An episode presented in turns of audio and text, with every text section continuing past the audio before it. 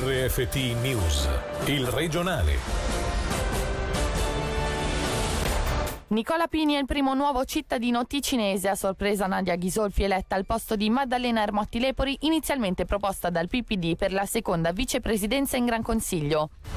Giannini Branda da destra, solo vento contrario per il ballottaggio, non vogliamo votare il meno peggio. Lega e UDC criticano il rapporto tra PLR e PS nella legislatura precedente.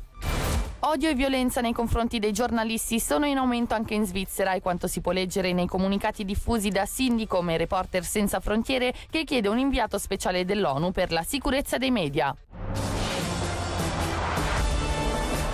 Buonasera dalla redazione, una forte emozione ma anche un grande senso di responsabilità sono le prime sensazioni di Nicola Pini, eletto oggi con 78 voti alla presidenza del Gran Consiglio al posto di Daniele Caverzasio che ha terminato l'anno parlamentare alla testa della più alta carica dello Stato. Al suo fianco siederanno come prima vicepresidente la socialista Gina Lamantia e a sorpresa Nadia Ghisolfi, autocandidata ed eletta dal plenum nonostante il partito avesse proposto Maddalena Ermotti Lepori. L'obiettivo di Nicola Pini sarà quello di avvicinare maggiormente maggiormente i giovani a questa istituzione che spesso guardano con troppa indifferenza. Sentiamolo.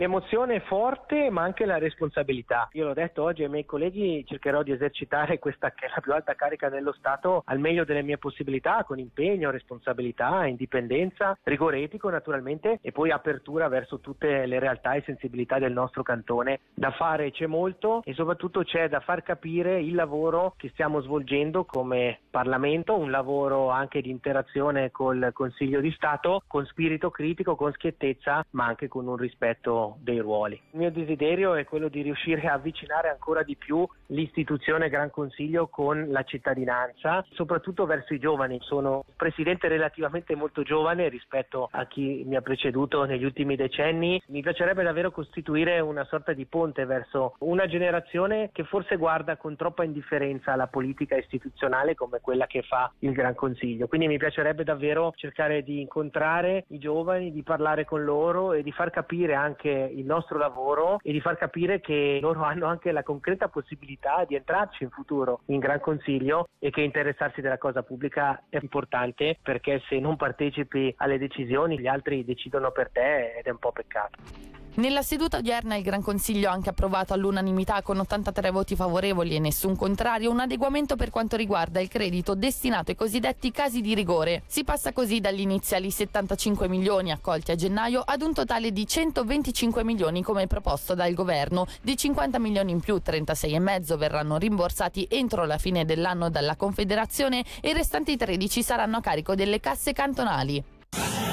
Le persone che hanno già contratto il coronavirus potranno decidere liberamente se effettuare una o due dosi di vaccino. Se si opta per una sola dose, però, sarà necessario dimostrare di aver contratto il virus attraverso un documento ufficiale che garantirà l'attestazione di vaccinazione completa, scelta che però potrebbe portare a dei problemi nel caso di viaggi all'estero, come ci spiega Giovan Maria Zanini, farmacista cantonale. Sentiamo. Ci sono degli stati che stanno andando più o meno nella stessa direzione della Svizzera, accontentandosi di una dose per chi ha già fatto la malattia, però ci sono degli stati, penso agli Stati Uniti, al Canada, che esigono ancora le seconde dosi, per cui oggi come oggi resta la domanda di quanto sarà riconosciuto un certificato vaccinale che dovesse dire una dose sola perché hai fatto la malattia precedentemente. Questa è una delle ragioni per cui intanto nei nostri centri cantonali abbiamo ancora ritenuto di lasciare alle persone, dopo aver discusso con il medico, la possibilità di fare le due vaccinazioni. Alcuni studi ancora molto preliminari indicano che se una persona ha fatto il coronavirus reagisce bene con la prima vaccinazione e fondamentalmente la seconda dose non aumenta in modo significativo il tasso di anticorpi, per cui c'è la possibilità per chi ha già fatto la malattia di rinunciare alla seconda dose. A livello della salute se una persona vuol fare la seconda dose e ha sopportato bene la prima, non esiste nessuna controindicazione di tipo medico a fare la seconda dose. Se invece la persona ha avuto delle reazioni forti, alcuni giorni di febbre, delle reazioni pesanti alla prima dose, allora la seconda dose chiaramente costituisce un rischio che è meglio non correre. Gli strumenti utilizzati fino ad ora in questo settore non sono sufficienti, si legge nella nota pubblicata in occasione della terza giornata nazionale della libertà di stampa. Stando a Reporter Senza Frontiere, negli ultimi dieci anni sono stati uccisi 1059 giornalisti in tutto il mondo e l'impunità per questi reati raggiunge il 90%, principalmente a causa del mancato coordinamento tra i vari organismi. Secondo la classifica della libertà di stampa 2021, in ben 132 paesi il lavoro dei giornalisti viene limitato in qualche modo. La Svizzera è il decimo stato più libero in questo ambito, mentre nel podio ci sono Norvegia, Finlandia e Danimarca. Non mancano però minacce e aggressioni anche nella Confederazione e fra limitazioni imposte dalla polizia e tagli nelle redazioni, secondo Sindicom, la libertà di stampa è sempre più in pericolo. Se parliamo della nostra piccola realtà cantonale, ciò che più preoccupa è la diminuzione della pluralità dell'informazione. Vediamo negli ultimi anni che sempre più redazioni, piccole redazioni, varie voci vengono eliminate, cancellate, scomparse, vengono acquisite e di conseguenza eh, sono sempre di meno coloro che hanno in mano l'editoria privata e che uniformano un po' la voce eh, legata al giornalismo. Quindi di conseguenza venendo a meno la pluralità dell'informazione viene a meno la libertà di stampa, la possibilità di potersi esprimere a 360 gradi criticando anche insomma, chi detiene la proprietà o i propri datori di lavoro stessi. È auspicabile, cosa che invitiamo da anni a fare, un intervento politico sia a livello federale ma anche a livello cantonale volto appunto a dare degli aiuti, dei sostegni, dei sussidi eh, alle redazioni locali sotto vari punti di vista appunto per favorire la pluralità dell'informazione. Purtroppo la risposta della politica è in terribile ritardo, è molto tiepida e non si dibatte a sufficienza su questo delicatissimo argomento. Branda Giannini per la volata nessuna spinta da destra, l'ultima stoccata per il futuro sindaco di Bellinzona arriva da Lega e UDC con aspre critiche relative alla gestione dell'ultima legislatura. Per i dettagli sentiamo subito Angelo Chiello. Il PLR è stato l'artefice degli scandali che hanno colpito la capitale. Il PS si è rivelato fondamentale nella loro copertura. In sintesi è quanto hanno comunicato le sezioni bellinzonesi di Lega e UDC che in poche parole, nel momento in cui tutti gli schieramenti politici forniscono indicazioni di voto in vista dell'atteso ballottaggio che stabilirà chi diventerà sindaco, hanno fatto capire nemmeno tanto velatamente che non intendono caldeggiare nessuno dei due candidati perché, dicono, non c'è la volontà di scegliere il meno peggio. Nel frattempo ricordiamo l'MPS PS ha invitato i propri fedeli a non recarsi alle urne fra due settimane, mentre il PPD ha lasciato libertà di scelta. A schierarsi a favore del sindaco uscente, finora ci sono, oltre ovviamente ai socialisti, i Verdi e Forum Alternativo. Si accende sempre più quindi la volata tra il sindaco di Quindicina, Mario Branda, il più votato però per soli 67 voti, rispetto allo sfidante, il liberale radicale Simone Giannini. Il capo del nuovo esecutivo della capitale, lo ricordiamo, verrà eletto domenica 16 maggio. Il 2020 della clinica luganese Moncucco è stato un anno segnato dalla pandemia che ha limitato la cura e la presa a carico degli abituali pazienti della struttura. È il resoconto annuale tracciato dal direttore Cristian Camponovo che però si dice sollevato per la ripresa da pochi mesi della normale attività. Tanti progetti in serbo per i prossimi anni, uno su tutti la volontà di acquistare la clinica Santa Chiara di Locarno. Sentiamo dal direttore della clinica Moncucco Cristian Camponovo quali sono i traguardi raggiunti.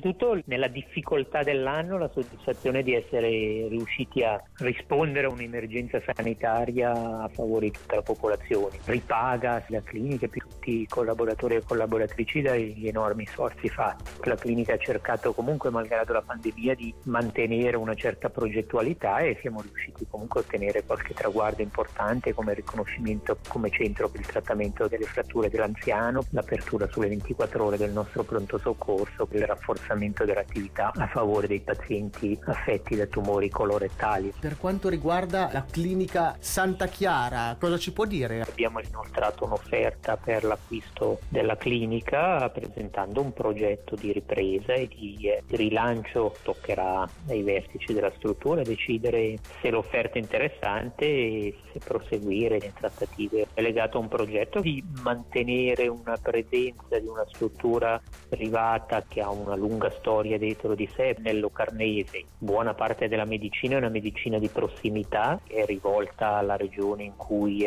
la struttura è presente, quindi in questo caso al Sopracenere, al Locarnese. Siamo anche in settori dove siamo molto complementari perché noi abbiamo una grossa attività invece a favore della popolazione del Luganese.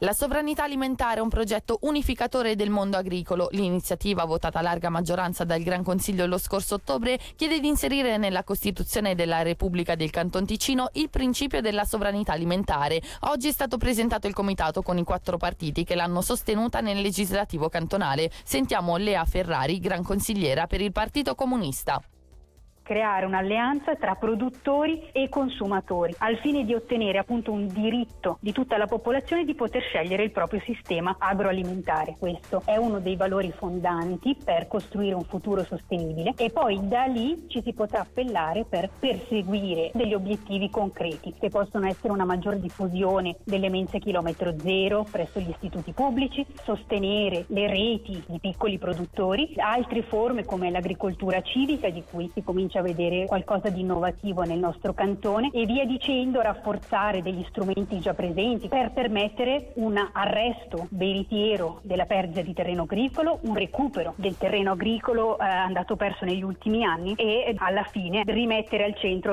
il ruolo delle agricoltrici e degli agricoltori nel compiere forse una delle cose più importanti che è nutrirci, nutrire la popolazione. Nel comitato con quattro partiti, di questi quattro appunto sono anche esponenti di una certa società civile civile, sono eh, agronomi, uno è segretario dell'Unione Contadini Ticinese, sono attivi in vari modi per la sostenibilità. E per oggi il regionale termina qui dalla redazione. Grazie dell'attenzione e buona serata a tutti. Il regionale di RFT, il podcast su www.radioticino.com.